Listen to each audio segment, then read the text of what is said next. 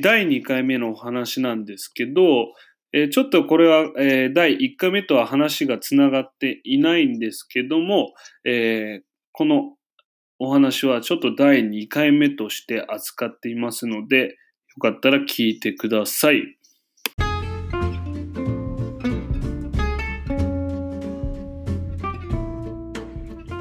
おはようございます。ともスポ実川です。本日も中村先生をお呼びして、また収録の方を今回がだいにかいめですけど、えー、始めていきたいと思いますんで、中村先生、また今回もよろしくお願いします。はい、よろしくお願いします。はい、また簡単にですけど、自己紹介を今回が初めて聞く方もいるかもしれないんで、お願いします。はい、えーと、東京の足立区を、えー、拠点に子どもと指導しております、マイスターキッズスポーツ代表の中村拓也と申します。よろしくお願いします。はい、よろしくお願いします。えー、中村先生が前回がそのまあ、自信がね、運動も含めて自分に自信がないお子様に対してこう、こう気をつけているポイントというか、まあ、接し方、関わり方についてお話ししてくださったのが、まずこう、えー、ちゃんと見てますよという、こうサインを出す。で、そのことによって安心感をまず与えてあげるのが、えーはい、子供に対して実際にやってますよということだったと思うんですけど、じゃあ例えばその、まあ、子供があの自信がなさそうなのは、まあ、中村さんは毎回観察してて分かるじゃないですか。はいはい、でその子供に対してのアプローチは、まあ、そういうふうにやっていってじゃあ、はい、その自信がない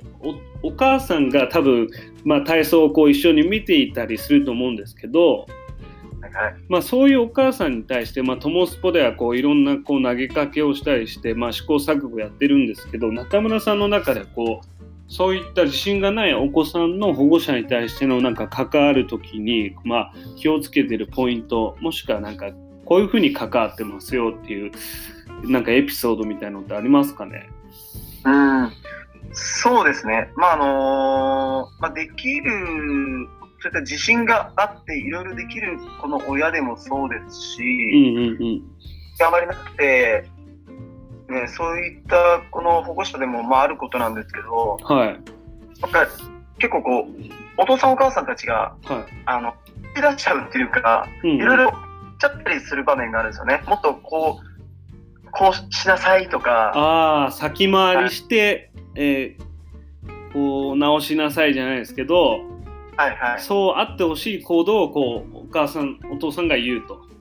はい、でそこは、うん、あの僕はちょっと待ってくださいと、うんうんうんはい、あもうそれはもう直接しっかりとお伝えすると、あ言います言います、うんうんうんうん、子供が自主的に行っていることなのでそれに関しては、うんうん、なるべくあの手を出さないように、うんうん、あのしていただければっていうので話したりしてますね。うんうんまあ、だからやっぱりそれは先生がこう見守る空間だけをこう作るん だ, だけではなくて保護者もその場面を一緒に見守れる状態にするっていうことがやっぱ大切ですかね。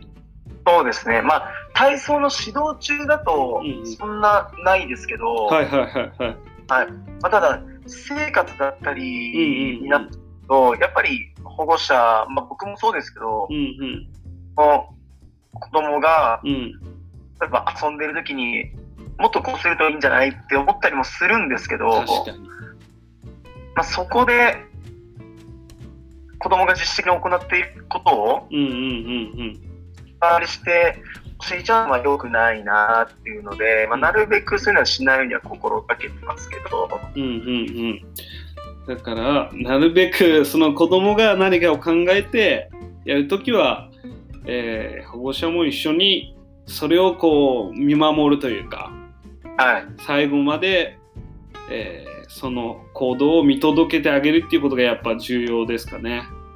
そうですね。うーん確かにな。そこでやっぱりどうしても言ってしまう保護者がいるじゃないですか。はいでそう言ってしまう、言ってしまう気持ちはわかるんですけど、はい、じゃあそういうふうにったお子さんと言わないお子さんではやっぱ変化ってその後のこう教室のお子さんの様子を見てて違いってやっぱあったりするんですか、はい、実際には。あー、うんうんうん、ありますね。うーん、ど、どんな感じで違いますか。そこはやっぱ先回りして、えー、こうお母さんが言いがちな、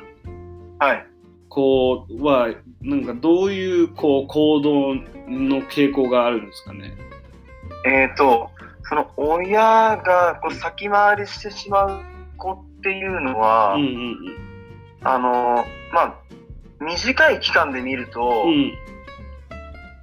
こう親がとか周りの大人が答えを教えてくれるのでいろいろできるようになったりすることは早かったりもするんですよ。はいはい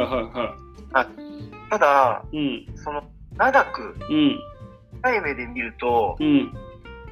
それこそごねんとかろくねんとかそういったスパンで来たりすると。やっぱりその自分が分からなくなった時に思考停止してしまうっていうか、あ、なるほど、答えを自分で導き出す力が、うんうんうんうん、ちょっと足りないかなっていう風な傾向になりがちではあります。うんうんうんうん、なるほど。今一ついいキーワードがあったなと思うのは、その答えを自分で導き出すっていうところが、はい、差が出るポイントってことですよね、結局は。じゃあ、そうです。うーん、じゃあそのまあ見守る子っていうのはじゃあやっぱりその短期的に見たらやっぱすぐには成果が出づらいかもしれないってことですかね。ああ、だと思います。だからそこはあの体操僕クラブだけで、うんうん、あでも、うん、なかなか身につかないことなので、うんうん、それは保護者の方にも話したりはしてますね。あ、やっぱり、まあ、家庭での協力も得て、はい、えー、見守るというスタンスを一緒に、えー、教室と合わせてやってもらえると、まあ、長い目で見たときは、はい、えー、そういった見守るという接し方をやってくれた方の子、子の方が、えー、自分でこう何かあったときに、えー、じゃあこういう問題に対してはこうじゃないかみたいに答えをこううまく導き出せるというか、うん、特に小学校、うんまあ、中学から高学年ぐらいになってくるとその差は、うん、あのだいぶ出てくるなっていうのは感じますね。あ、確かにそのさんねん生ぐらいが境目かもしれないですね。そうですね、確かにそこまでにこううまくちゃんと見守ってあげれるか、まあ、その時までにもし見守ってあげられなくて先回りしちゃってもその後そういうスタンスが取れるかがじゃあその先の成長に大きくかかってきそうですよね。そうですね、まあ、だからもしそのお子さんがもうその、まあ、小学校中学年から高学年であっても、うんまあ、そこから遅くないとは思いますし。そうですよね、遅いっていうのはないよな。そうですね。まあでもそのどういう子になってほしいってもちろんあるかもしれないですけどね、あのお父さんお母さんは、はい、ただそのやっぱり最後はこう自分でいろいろ考えられるようになってほしいっていうことは多分いろんなお父さんお母さんは願っていることだと思いますもんね、うんまあ、子供のためを思って多分確かに、まあ、あの思ってたい、まあ、それはもう僕もそうなので、うん、確かに言いたくなるんだよな。分かるんですね、うんうん、だけどそこをこう一回立ち止まって待てるかっていうところが、はい、その長い目で見たとき、うん、やっぱり成長が違ってくるっていうところですね。はい、そうですね。いや今回もいい話を聞かせていただきました。まあ今回はもねまたいいお時間になってきたので、まあ、今回はその、えー、保護者に対してねその自信がない子に対してのアプローチを聞いたんですけど、まあ、最終的にはその自分、 自分でね答えをこう出せる子になるか出せない子になるかっていうのがその見守る見守らないっていうそのスタンスで大きく変わってくるっていうところが多分一つ聞いている方のヒントになったんじゃないかなと思いますんで、また中村先生最後またさんかいめもよろしくお願いします。はい、よろしくお願いします。ありがとうございました。はい、ありがとうございました。